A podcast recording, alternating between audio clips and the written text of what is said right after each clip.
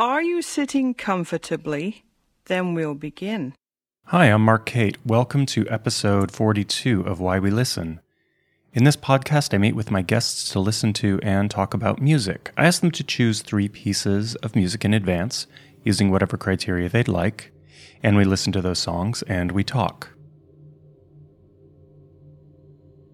In this episode, I meet with Jon Leidecker, aka Wobbly. Jon is an electronic musician based in San Francisco, and we listen to an excerpt from Living Sound Patent Pending by Maryanne Amacher, Emu by Marissa Marchant, and an excerpt from Electric Symphony Part 1 by Roland Kayn. And we talk about his history with the band Negativland, cybernetic music, and psychoacoustic phenomena. Right now, we're listening to Cumulonimbus by Else Marie Pade. In particular, we're listening to Else Marie Pade because Jon and I talk about her for a little bit in our conversation, but uh, it wasn't one of the songs he actually selected to play, and I wanted to give you all who aren't familiar with her music a little extra context. Also, for a little while, we discussed the software Ableton Live, sort of in a context where we both clearly know all about it, but also assumed the listeners did. But for those of you who don't make computer based music, Ableton Live is a piece of software, a digital audio workstation that is performance oriented. It lends itself to creating music with a laptop on the fly. It's both very versatile and very much guides the user towards a certain way of constructing music, towards a certain process. Please subscribe to Why We Listen on iTunes or Stitcher because the release schedule, well, there is no schedule. I just do Why We Listen when I can, uh, when I get a good guest, when I have free time. And so if you subscribe, you'll know about it a lot easier. Something that I find interesting about making work, about making art at this point in history, is that though I was trained to be an artist with a certain kind of pedagogy, if you use a technique or a craft, it requires manuals, time crafting a skill, etc. But if you're creating something without a template, you're quite on your own. With the advent of YouTube, every skill is a search away, right? Every creative possibility is explained in detail by somebody somewhere in multiple languages. However, this implies a template. I think this is very much tied to how immersed we are in retro.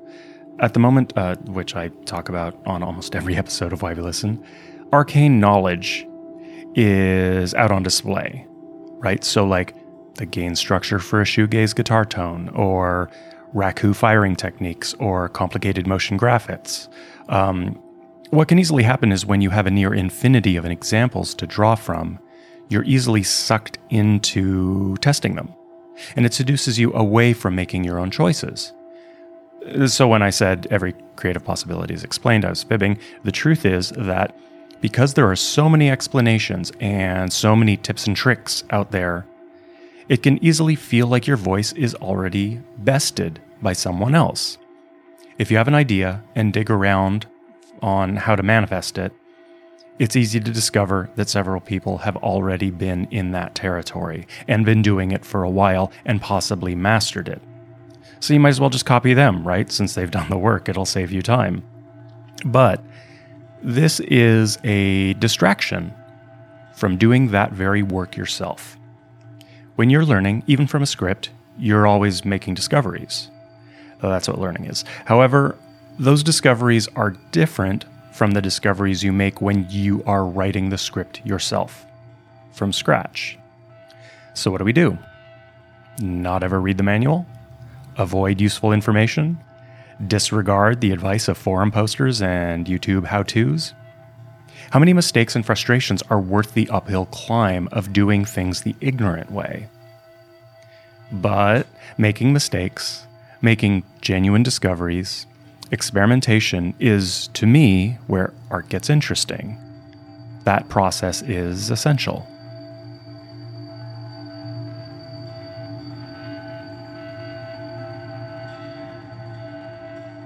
So, where, I don't actually know, where did you go to school?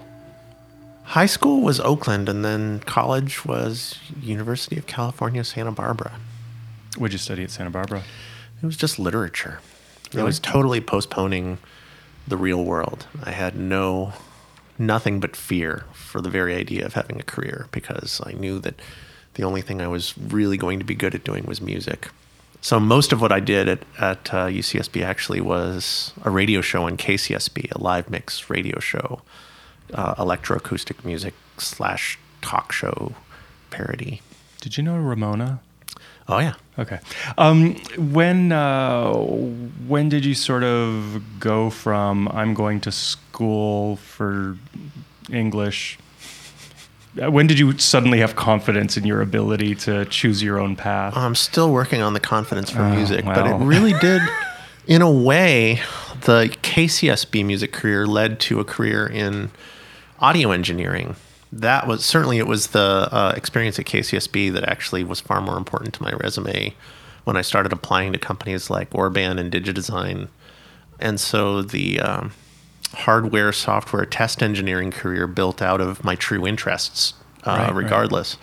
But then there was a weird side effect in that my ability as a tester to write in complete sentences served me in good stead dealing with uh, developers and uh, coders. Wait, so you're a musician who went to school for something else who actually uses their degree that's not in music? Well, being able to write cogent, succinct, short emails in um, translatable English actually ended up being a pretty good job asset as a test engineer. It's a miracle. Just trust in yourself. Uh, and um, the things that you care about doing are the things that other people are probably going to have uh, the confidence to hire you for in the long run. Right.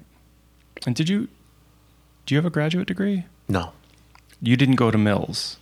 No, no. you're, I- you're just part of the extended family of I- Mills College. I um, audited a class. The first year Fred Frith went there, I Yeah. um, audited his uh, his class and performed in contemporary performance ensemble, and so met a bunch of people there, and then just started getting invited back to substitute teach there a lot. Um, usually about once a year at this this point, I sub Zeena Parkins' class on uh, composition improvisation on the subject of sampling and uh, appropriation in music What's that class like to teach?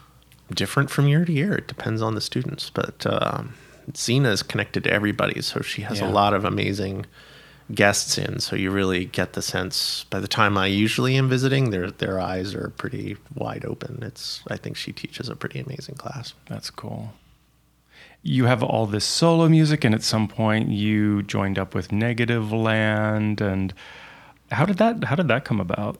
How did how did becoming a member of this legendary? Well, I first heard Negativland's radio show in 1985 uh, when I was 15 years old in Walnut, living in Walnut Creek, uh, and it was definitely one of those um, life changing, your life changed in under 30 seconds kind of moments because I'd never heard anything like that radio show before, but at the same time, I instantly knew what it was. Um, it was uh, it was a live mix uh, collage program called Over the Edge, in which four to ten to fifteen things are always playing at once, but in kind of a compositional, conversational way. Like records, instead of playing all the way through, are turned on and off. And it's amazing how when you take two pop songs and just cut them in with each other, they always, more often than not, seem to be in conversation with each other. Uh, and then they would play instruments on top or just uh, talk on top of them or take phone calls. And the phone calls, instead of calling in and pretending to be talk radio, would often call in with musical instruments and play along with the records that were on the turntables. Great. So it was basically what we now see as the internet, the interactive internet, but on the radio in 1985. And so I started calling in every week. And by 1987, I had gone to their concerts and started playing on the radio show. So I met them, and um, I've known them for oh, 30 years. So it was uh, it wasn't ever formally a um, a disciple situation, but uh, they always basically treated me like a um, you know a fellow collaborator. And at some point uh, in the early 2000s, there was a spin-off group from Negativland called Chopping Channel with um, Yeah. three or four of the members and me, and um, a lot of those pieces actually ended up on Negativland Records, and so it just sort of naturally turned a page in, in about 2011 for me to actually join the group, which I couldn't have imagined when I was 15. But um, usually, the moment at which the dream finally becomes reality is when it's so mundane and so um, like you know you know the people so well, and they're such family that it's it's it's not a dream anymore. It's it's just kind of obvious. Right. And so, given that you had been listening to Negativland for so, starting at such an early point in your life, I'd assume they had a great influence on what was to become your voice. How do you feel? uh, Would would that be true? Oh yeah, definitely uh, horrifying. I spent most of my early twenties trying not to sound like them because they'd had such an impact, uh, and there was no way for me not to sound like them. I was influenced by all the sample media collagists. I was influenced by John Oswald and Carl Yeah. Stone and the Tape Beatles, like this, and Public Enemy, and basically ninety nine percent of anything played on KSOL and and uh, uh, hip hop scratch records, like anything that was obviously made out of several other things Yeah. you know, Negativland was one of the far field examples of it, but uh, the the gap was always being closed. You know, De La Soul's first record is that was pop music. Like for a while, it's hard to believe that that was actually mainstream. Uh, it wasn't exactly normal, but uh, it was astonishing that the monoculture were giving us gifts like the first De La Soul record. Oh, Like yeah. it was, we took it for granted. Yeah. Uh, I didn't take it for granted. You know, I think there were a lot of people listening to both Burn and and Negativland and De La Soul and Public Enemy and just realizing that it was all a continuum. Yeah. Would you characterize that moment of trying to find your own voice in the, I, I wouldn't necessarily say shadow, but maybe it was the shadow of Negativland? What is that like? What uh, can you characterize what that sort of finding one's own voice through being inspired by someone who kind of got to a certain territory a moment before you did?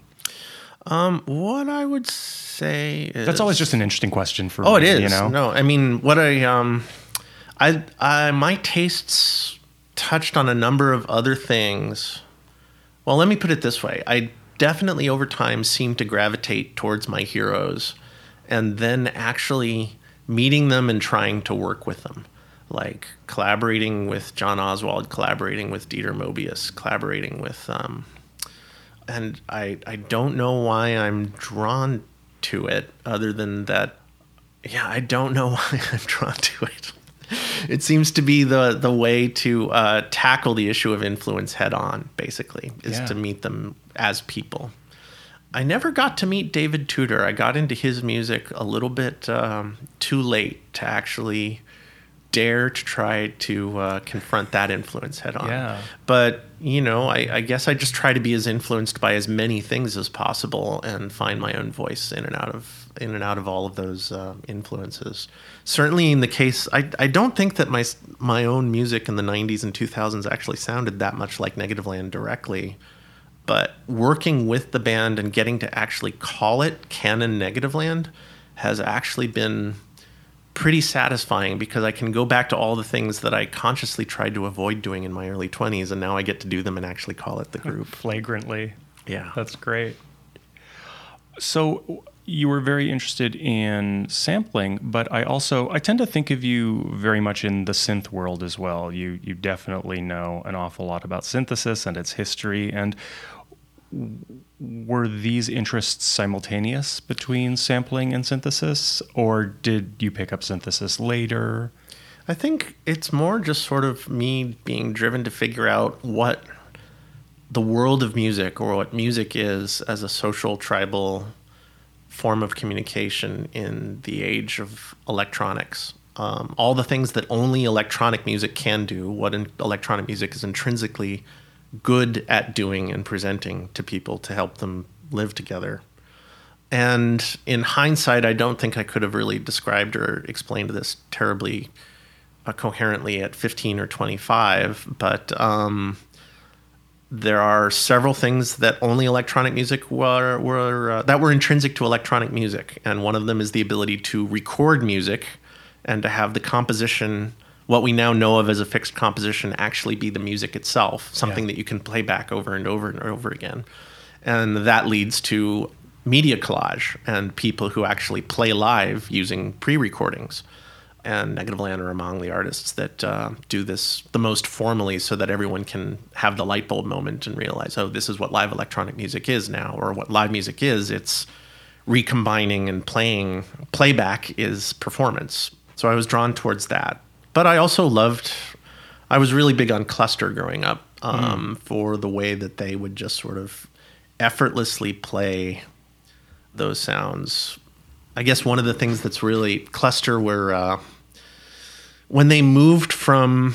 Maybe explain cluster just at least briefly, A little context. Yeah, how to describe cluster?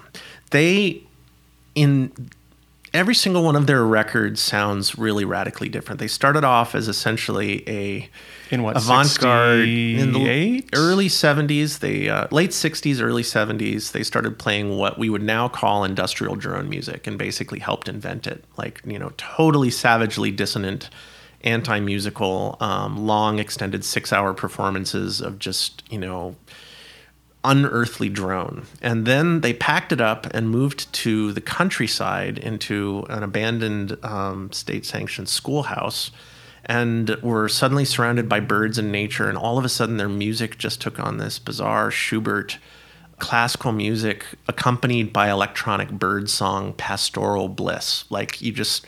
Their records became unbelievably beautiful, and they were very obscure in the 70s, 80s, and 90s even though they did collaborate with Brian Eno. But as the years have gone by, more and more people are basically realizing that all those um, that their their records have become canon. In the '80s, it was hard to find their records because you had to like fish through the glut of Tangerine Dream records and Klaus Schulze records that were just you know one to two dollars a piece, and every once in a while you'd find a Roedelius or a Moebius solo record, and you'd yeah. you'd zone in on it. Well, I feel like after Julian Cope's Krautrock sampler book, Cluster came a little more on the map, and then towards the end of the '90s, there were a few reissues, and that brought them more on the map. And maybe na- even now, there's like. Uh, Cluster keeps getting a little more and a little more recognized, and maybe now with uh, the last number of years, the resurgence of interest in New Age is maybe pushing just a little more mm-hmm. of them to the fore. At least their albums that you were sort of just describing a moment ago. Yeah. The prettier ones. Those records are holding up really well, mm-hmm. a lot better than a lot of, as more and more people hop on and start making this kind of music themselves. Um, many of the other people who were making electronic music in the 70s that music is pretty easy easily duplicated as we all get um, yeah. mock-ups and soft synth versions of these synthesizers and people start doing them themselves it's pretty easy to sound like tangerine dream or klaus schulze sure. but it's actually pretty hard to sound like cluster. So those records are just you know still holding up as teaching moments. Yeah. I want to go back to something you were saying about um, electronic music and what's possible. Um, something i tend to harp about is the way in which I feel like music is stopped and we sort of look to electronic music to push forward that we probably haven't heard a new sound since autotune like uh, like the human experience has not come across something that it has never heard before at least since then and that wasn't even that good. And I'm just sort of curious if you see a way for well if you agree with me and if you see a way forward if you see that there are some sort of burgeoning possibilities within electronic music that are what is potentially next because I feel like we've been so immersed in retromania and rehashing, you know, even what you just said. There are all these people like reinvestigating New Age, which is awesome, but it's spending time with plugins replicating 30, 50 year old synthesizers, right? Well, um, I think we're drowning in recordings, which is leading to self conscious hallmark ways of thinking, such as retromania. But I, I still hear new sounds and new combinations of sounds that I've never heard before. And I think I'm listening as, as hard as I can to the development of electronic music. I don't know. Otoacoustic emissions and, um, you know, like for instance, you're mentioning soft synth versions of 80s uh, synthesizers. Uh, now that FM synthesis and DX7 emulations are showing up on iPhones with touchscreens, I'm hearing them actually played and manipulated in ways that I never heard a DX7 sound. Mm. Uh, I'm I'm hearing things that actually do sound quite quite new. Mark Fell is a great example of someone who's using the exact same algorithms that were used contained in the original DX7. Yeah. Does it sound like a DX7? It sounds completely. It's it's retro reminiscent in a at points, but uh, I don't know. I think the new has more to do with how you listen um, than um, whether or not it's truly new, and you have to always question yourself as to whether you're simply getting old when you think that you're not hearing any new sounds. I think it's a science fact. Uh, Don and I used to have this argument all the time. Don Joyce of Negativland said there are new no- new sounds. The only valid form of aesthetic expression anymore is collage and putting the previously invented sounds together into new, into new shapes because there is no way to synthesize an unheard of sound at this point. I agree with his premise. I disagree with his conclusion, though it's a great line to take. Oh yeah, he was he was pretty uh, art school hardline about it. Um, but you know, he also sounded pretty old saying stuff like that. And every once in a while, you know, I would try to play him new stuff that I, you know, was pretty sure. You know, I would play him Maryanne Amacher. And it's like, did you ever hear that? Did your ears do that? You know, the the ears on the inside of your head. Have you ever heard that? And you would just go, "Oh, it sounds like uh, noise music." John Cage, 1962. And I was like, "No, no." Well, speaking of playing people music, Well, I brought a uh, Maryanne Amacher track. Oh, super. Um, is that what we're going to listen to first, or We might as well. Although let's um, this is, uh, you know, caveats. Uh, Maryanne Amacher is completely unrecordable, so a recording cannot hope. Well, tell you what, why don't we listen to it and then you can explain how that is the case? Sounds good. All right.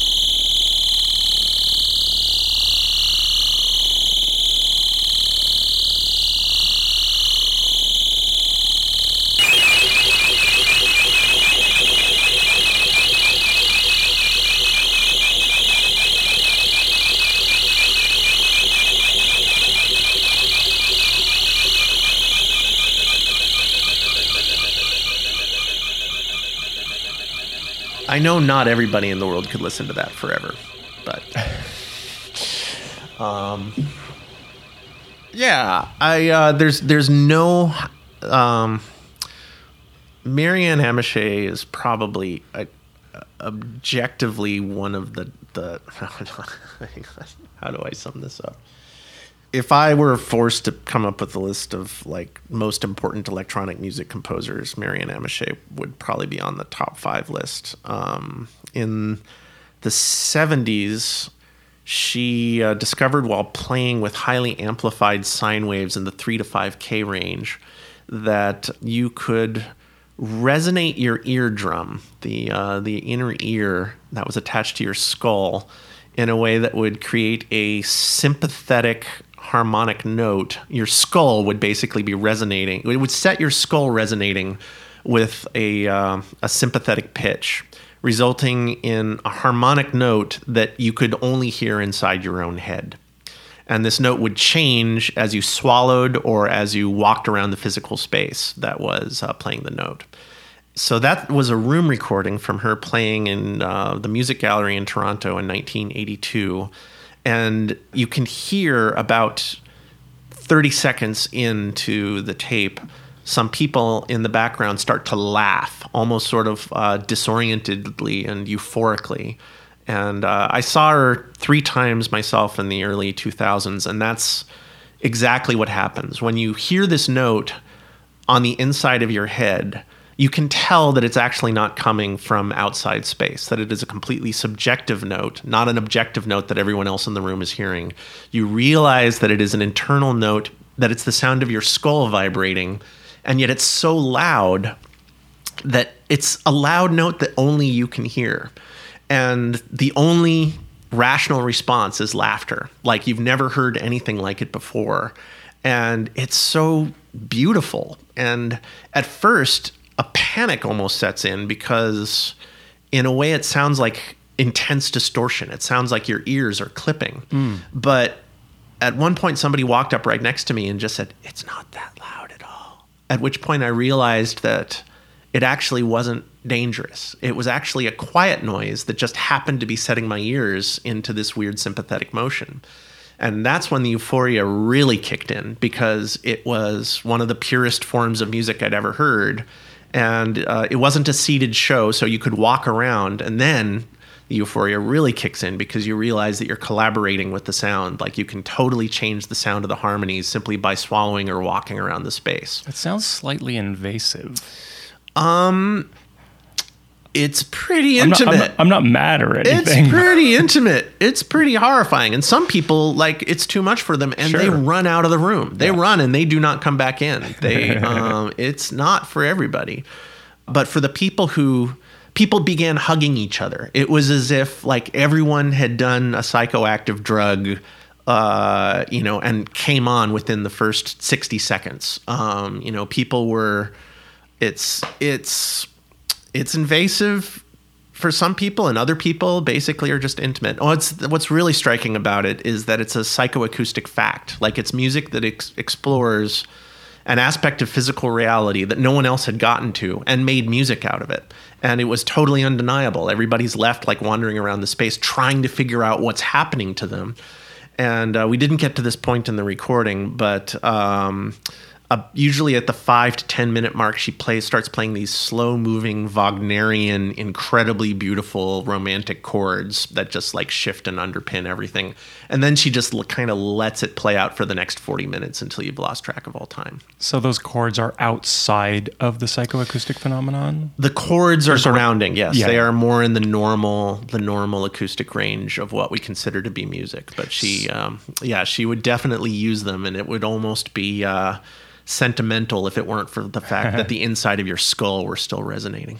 And can this be reproduced? Like you and I listened to this on headphones, but I almost feel like the recording we listened to was like a gallery shot of an installed. You can't record it. Show. You can't record it. Like when the loud part clicks in that we just listened to, you could hear the cassette deck's limiter squash on and change the mix entirely. Yes. So um, she did release two CDs worth of her work on the Tzadik label, but they don't even remotely resemble what she would do in concert, where she would take you through a 40 to 90 minute sort of symphonic form with all of the different elements like coming in one at a time.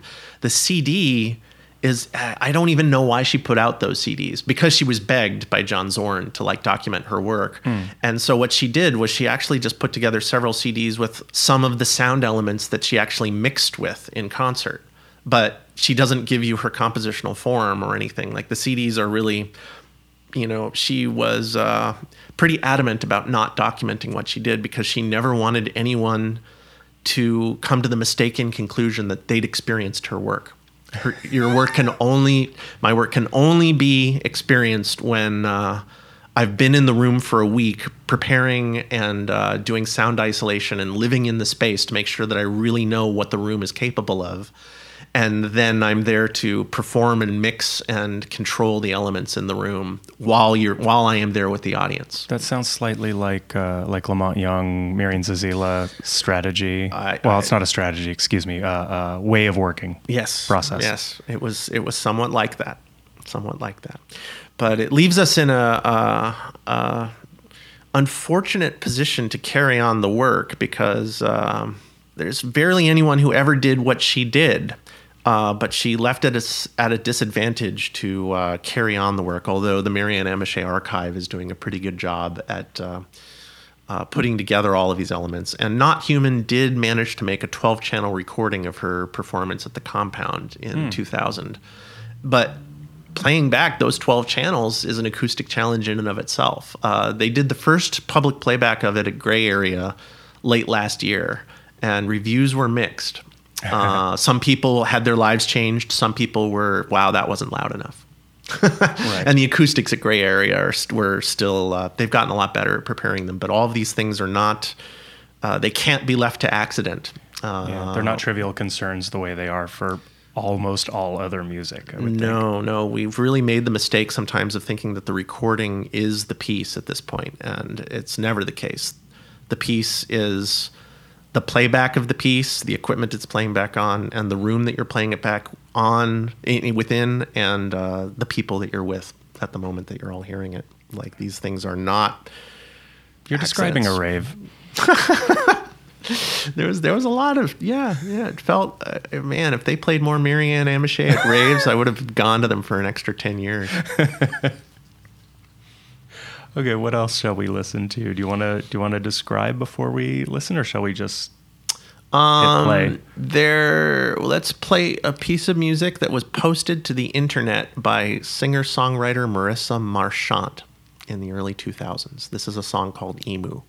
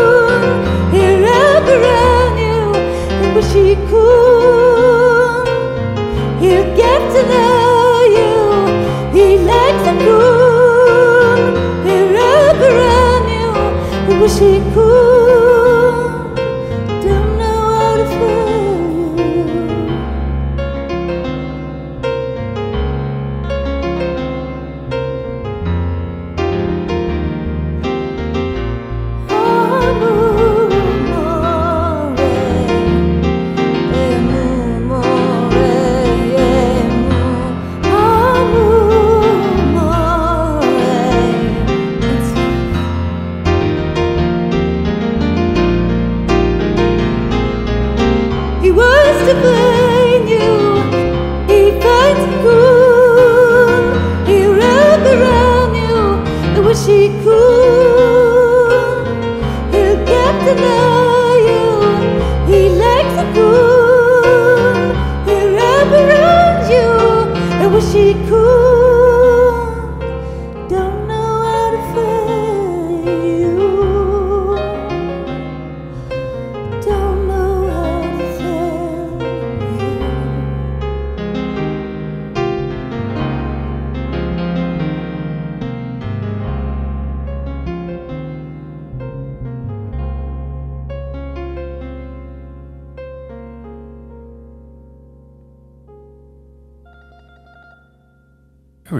to make of that. Oh, that guitar trill at the end is my favorite. Well, what what what would uh, what would you say about it? What is your first reaction to a track like that? Well, it's funny because you've got this packaging that you've made from the CD. From her website.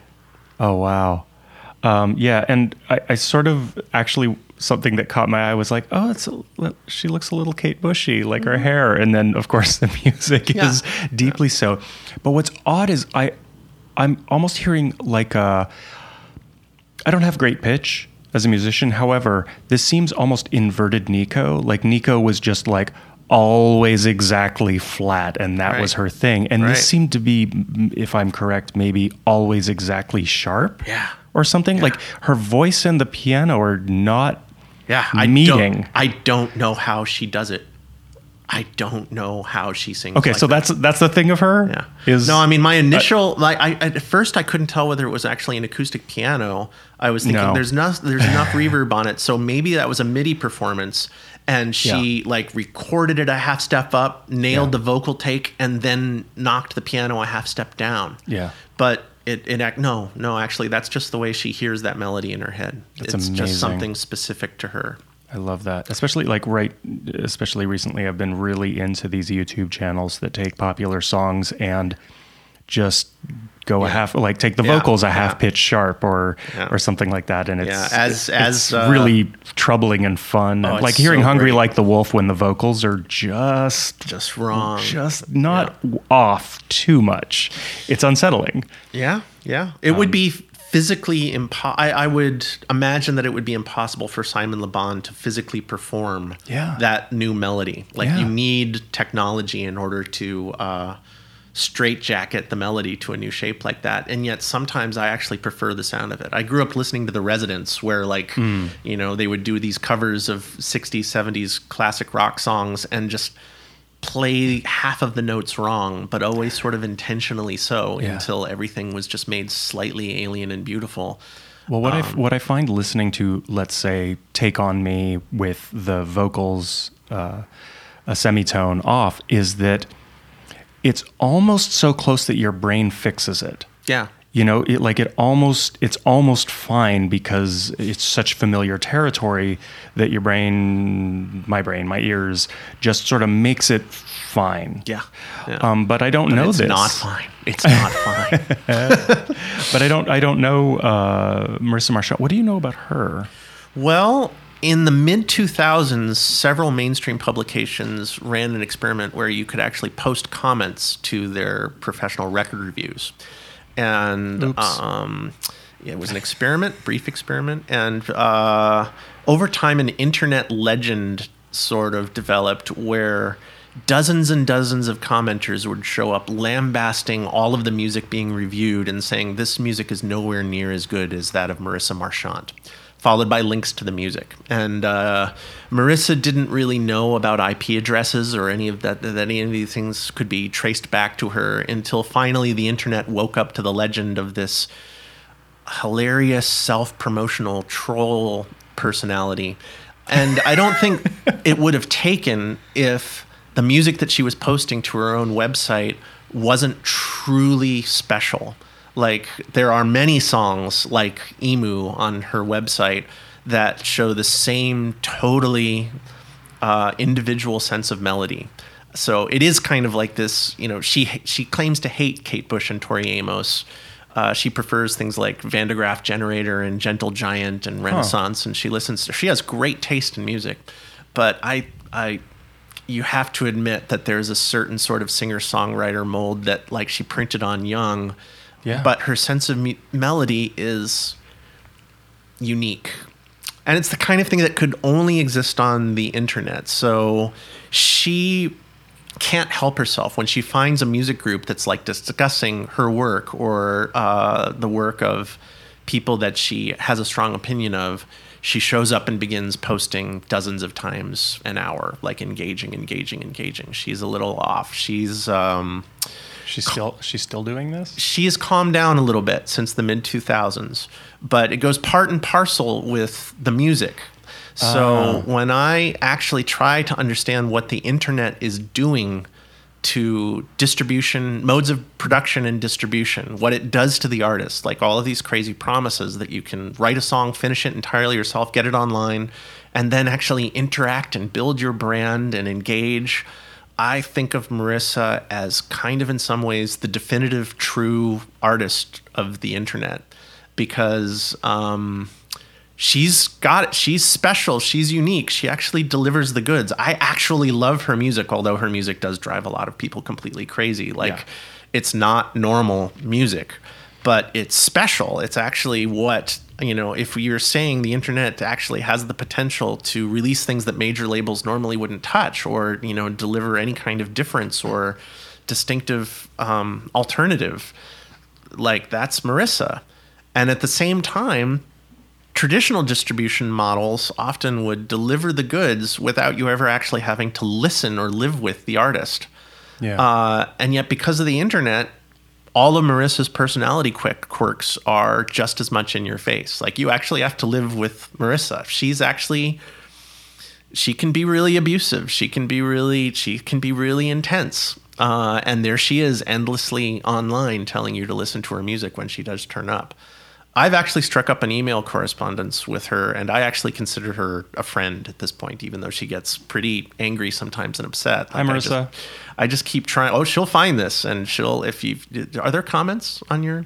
No, absolutely not. Well, I- and and uh, I, however, I would be happy to publish anything she writes to me personally. she might demand that this be taken down. Actually, oh no, no, pl- Marissa, please don't do that. This is amazing. I'm super into this, and yeah, please let this be the artifact that promotes your music. And yeah, I mean, it, it's not that I don't allow comments for the very reason you're describing, but it kind of is. Um, you know, it's it's like it's my podcast. Yeah, I, yeah, I, I love hearing from people, but the um, the storm beneath the the YouTube videos is something I, I do not abide. Oh no, it's it's uh, it's a mess. It's a but mess. so has her self promotion sort of I don't want to say worked because at this point that something working on the internet doesn't even mean anything. But like, has she been reviewed by Pitchfork? Has have have people on uh, larger platforms uh, taken an interest in what she's done? There was an article in SF Weekly about 10 years ago. Oh, far out. On the whole, many people have tried, but then they run into her personality. Like, you know, eventually they decide that they it's uh, difficult to get her a concert or something like that. Like, you really have to deal with the full person. Sure. But Where- I, where's I- she from? Oh, she's living around um, Staten Island right Okay. now, actually. And she'll um, there's, a stream of new work and new videos and um, diet tips and uh, uh, uh, sort of bizarre self-confessional rants available on YouTube. It sounds like a very complete lifestyle page. She's the modern artist. Like Yeah, yeah. I, I can't. Uh, uh, it's it's there's something that we all have to learn from from. Um, if I'm trying to understand what the internet is, uh, I think she ties into it in some way. So obviously, people can uh, search her out online, but just while we're talking about it, does she explain her music? Does she in in all this uh, verbal activity, in all this exchange that she's participating in? Does she sort of like lay it out for us? This thing that you know I'm still very confused by, and I'm excited to hear more of what she does. But I think the way the way to describe it, one of the reasons she caught was when she was posting to these other record reviews with her critique of everything wrong with modern music, how it's bland, over commodified, like you know uh, Norah Jones is you know completely bland music. As much as she was obviously doing it just to promote herself, like there was something in her critique of modern music modes of distribution and consumption that like everyone could respond to. Everyone's like, "Yes, yeah, actually, you're right." you're totally even even at her most sort of unedited or um, even when you're sitting there going wow she should really stop posting there's there's part of me that is completely engaged in what she's on. saying yeah exactly like i uh i can relate yeah, yeah, yeah. and um and I, I I think her accomplishment with her sense of melody, like I actually, her melodies totally get caught in my way in the way that uh, never happens with any other songwriter. What else shall we play? Um, Probably any track or the first track off the Roland Kayn CD that I brought. Great.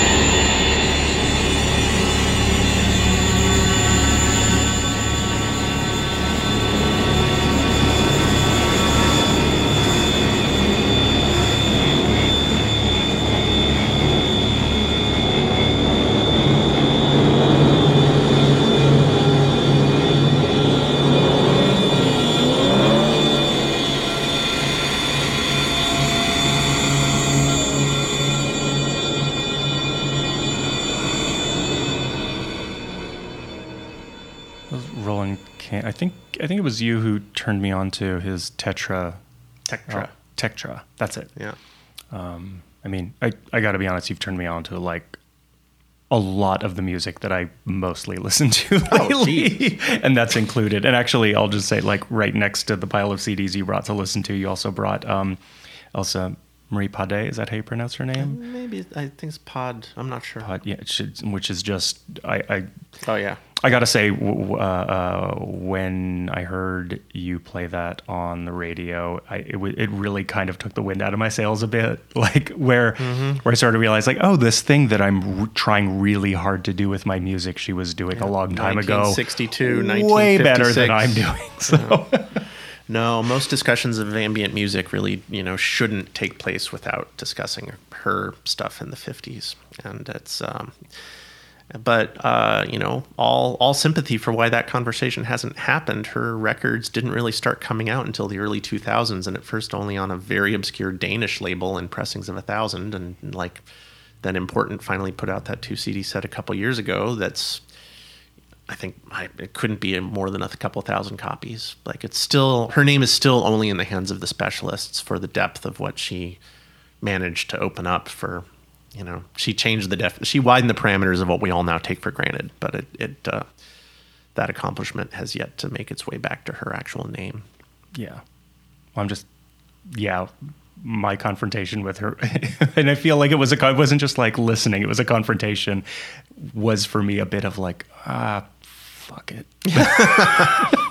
I think it. I usually get validated. Like I, uh, I, I don't know. I don't know. I go out of my way not to have my own music, um, not to promote my own music. Like I really like the idea of Go ahead, this is your moment. finding it. Well, no, I don't want it to be my moment. What I'm saying is, I like hiding behind collaborations, and I like, uh, you know, obscurely. I like posting my records online and uh, not mentioning to anybody that they're there. I like just the idea that um, the people who, f- the entirety of the audience for the work are the people who cared enough to find it.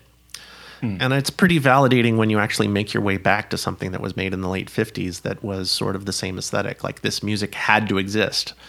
Uh, so many of the names in electronic music that were that we knew first were the people who were also loudmouths who had no problem writing a 30 page manifesto um, explaining who were usually why. men.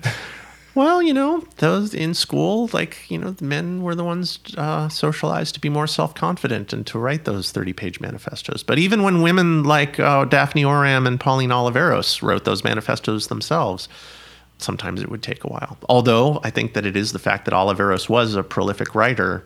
That's the reason why she became, why for years she was known as the female electronic composer, was because she actually was bold enough to like put her name down and publish. God knows the majority of people don't actually listen to uh, new music for fun when it comes out. It takes 50 years for the audience to show up. Right. But if you can actually manage to get your ideas encapsulated in words and write down a manifesto as to why your music needs to exist, it makes the journalist's job easier to write about this music that uh, probably they don't even like to listen to Right.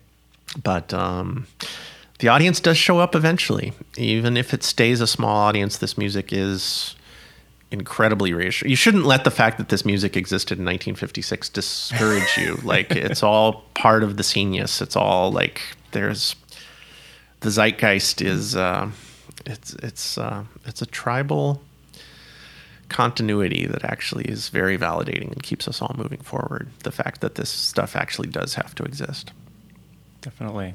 Well, let's talk about the piece that we actually did listen to, which is not a million miles away from from Pade's yeah, music. Yeah, yeah, yeah, yeah. Uh, Roland Kayn.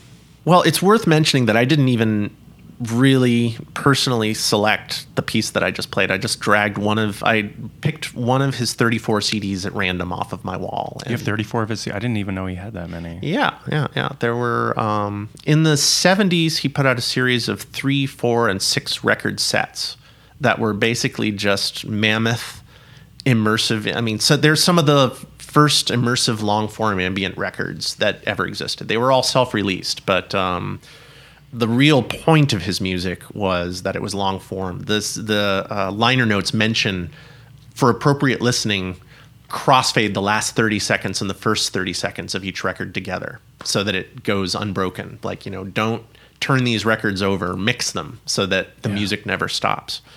The other important thing is that the liner notes are filled with um, the philosophy of cybernetic music, um, self playing, automated intelligences that the composer interacts with. So many of these pieces are pretty much improvised in real time with the aid of an absolutely incredibly complex modular synthesizer. There are some pictures of his modular synthesizer and you can barely see the surface of it for the patch cables that are draped, draped over it. Like you can you can barely even tell you can't see the modules. You can't see a single knob. It's only patch cables and maybe a couple of faders. So there's a lot going on, and of course there are a lot of previous decisions, and I think um, recordings that he's mixing with in real time. But you really get a sense of real time flow and spontaneous creation with his music, like something that really required three hours of. Uh, the pieces are three hours long, but they weren't. Um, they flow. They flow in a way that almost no other electronic music from that time does some of the rare exceptions are Pauline Oliveros' stuff. That you know, she would also just sort of do these thirty-minute takes where she would like, it takes me at least thirty minutes to get into this, and that's you get the sense that her pieces would have gone on longer if she'd had more tape. Um, but um, yeah, the Roland Kayn records are designed to go on and on and on. So uh, and it's it's not about repeat plays. I actually music feels live again in his hands. It feels like I'm not listening to a recording. Part of it is that he put out so much that there's no need to listen to the 6 LP box set a second time. You move on to the next 6 LP box set, or you move on to. Um, and uh, the records that he put out, he also woke up his CD label and put out uh, 29 new CDs of music in the late 90s. And that was a fraction of what he recorded. There's a PDF available at his website listing you know like 29 hour like 35 hour long pieces of music from may of 2006 you know he when he retired in the late 90s or whenever he began recording every single night.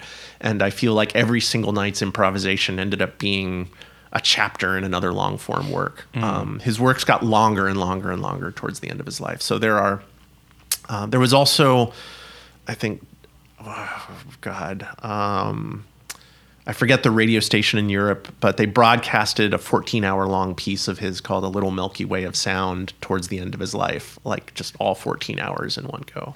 So you can find the MP3s of that if you're really looking. How um how do you feel his the quality of his work in all those releases are? I think he was consistent. Nice. Yeah, I think um, the idea was strong enough. I mean, there are times where my listening is a little bit more engaged, or you just get this as, oh, wow, he's really flooring it now. Wow, he just turned a corner. Right, you know, right. Every once in a while you go, wow, this is, yeah, go for it, Roland. But um, it's, uh, it's, it's sort of companion music. And, um, his ideas about cybernetic thinking that were obviously inspired. Norbert Wiener is is is a big part of. Uh, this goes back to the question of what electronic music is really good at doing. If you build a system that is complex enough to and random enough to creatively surprise you as you interact with it, then you are dealing with aspects of music that you um, you're collaborating with the machine, you're interacting with the machine, you're one with the machine, you're doing things that only electronic music can do.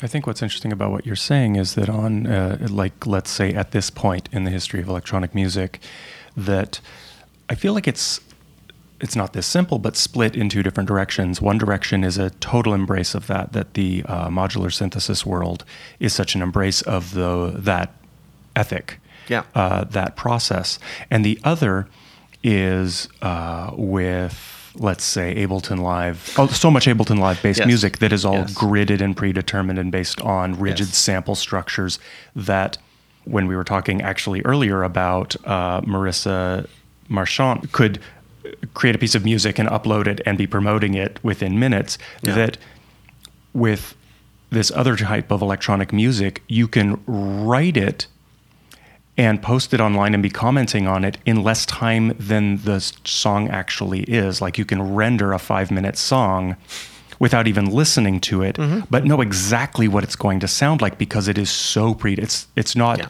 There's no indeterminacy. It's so very predetermined that you can write and produce music and not even listen to it and know what it's going to sound like and probably post it to SoundCloud with absolute confidence that it will be exactly what you had hoped it to be. Yeah. And I mean, on one hand, that's awesome. On the other hand, it's sort oh, of God. joyless and Ableton Live, so much to answer for. so much to answer for. It's it's uh, as as it's recording us speaking on my laptop at this very moment. I, it's gotten a lot. I, I hear that since Live Seven, like it's it's loosened up. You no longer have to have your music sound like everybody else's music. Like they've they've opened it up and made some decisions that no longer force everyone down the same the same narrow grid. But uh, that's one of the main questions we have to have uh, about this this technology moving forward. Are we using it to automate decisions and relationships that we used to have to have with people?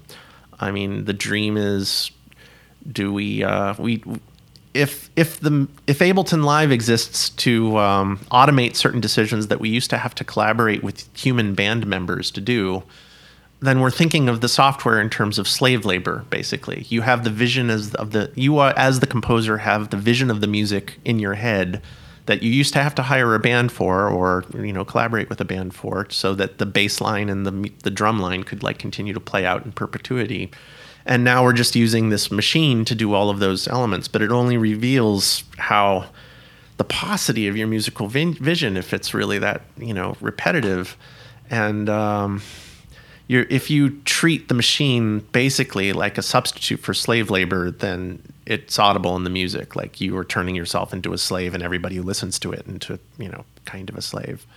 Well, I think I think parallel to what you were saying about the way that this uh, exists about computers and technology in general is that, like, let's say social media, the dream is that it brings us all together. The fact is that it's done actually the exact opposite. Yeah. Similarly with electronic music. You know. Anything is now possible, and all music sounds the same. And I not Yeah. and when I say that now, I'm not referring to what I was talking about earlier, like there's nothing new, but rather the predominance of electronic music is a very uh, militarized, sample accurate, sample similar techno based on sample packs and uh, ease of reproducibility. Yep. Yep. You don't ever want the tools to get so good that you're finally able to do everything that you thought of doing. The process of making music oh, is, is good. It's it's about being able to keep making mistakes and to stay confused so that you have to fight your way out of a situation.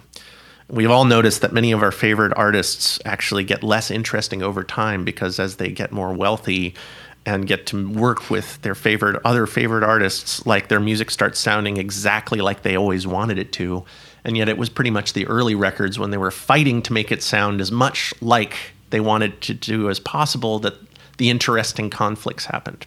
And yet, when they finally actually get to go to Nashville and record a perfect record, it's completely, you know, there there wasn't enough left over to justify the, uh, you know, maybe your core idea wasn't interesting. Maybe it was the fight and the people that you had to argue with and be in a band with that was actually creating the interesting music. And Ableton Live is just, uh, well, it's all very interesting, just as you said, in that it's. Um, the music that's coming out of some of this software that just replaces people via slave labor is a lot like what's happening to the rest of us on social media. It is the music of the age. That struggle you're describing, it also reminds me another example of that that seems very palpable to me is that happens with stand-up comedians, where when they're young and tormented and are assholes, their work is usually really interesting. But when they get old and tired and maybe go on mood stabilizing drugs and maybe get married and have kids and have to fucking chill out, their work tends to get really boring because Yeah. they're not fighting off their demons on stage, which means we're, you know, we're all attending the monkey show and that's very predatory as an audience member, but at the same time it makes for great art. so, how do you deal with this in your own work? How do you fight off a, a, a certain sort of uh, complacency, a potential for complacency within your own work? I would love my own music to make people happy instead of just um, commiserate with them. instead of instead of it being a document of a torment, I would love it if it actually just. Uh, yeah, I don't know. I also don't like talking about my own music. Oh, okay. not, not like there was a root. No, I, I love talking about other people's music because it's all part of the same work. Well, to bring it back to Roland Kayn, to quickly stop talking about Um, no, yourself. Ableton Link, Able, A- Ableton Live is one way of approaching music where you're using the software to realize the ideas that you consciously know that you have. But computers are also astonishingly good at random number generation and randomizing processes. And uh, it's been fascinating to see the modular uh, synth revolution kind of uh, bring these practices back into into the mainstream. Like um, synthesizers can be good as collaborators, as instead of blind slaves bringing your idea across the finish line. You don't have to know what the music you're making sounds like until the moment you're hearing it. So uh, I've always been totally inspired by Roland Kayn and David Tudor and the League of Automatic Music Composers and all the people who are uh, approach the machines as possible collaborators or investigating what the instrument means when the instrument can help you make the decisions. And that's also something that electronic music can be intrinsically good at, and uh, a way for it to be sort of a liberating way forward instead of a horrifying, redundant retromania recursive loop. that was great. Let's leave it there. Yeah, let's, that's, that's Thank you so much. Sure. Thank you so much, Jonathan. Welcome everybody to the footnotes. I encourage you to check out Wobbly's work. I'll provide a link at whywelisten.org. And I also really welcome your comments and input. Please share them via that same address. I encourage you, if we've introduced you to music that you want to hear more of, please buy it in the highest quality possible, as directly from the artist as possible. And if you're an iTunes subscriber, please take a moment to review Why We Listen. I'm Marc Kate. This is Why We Listen. Thanks for listening.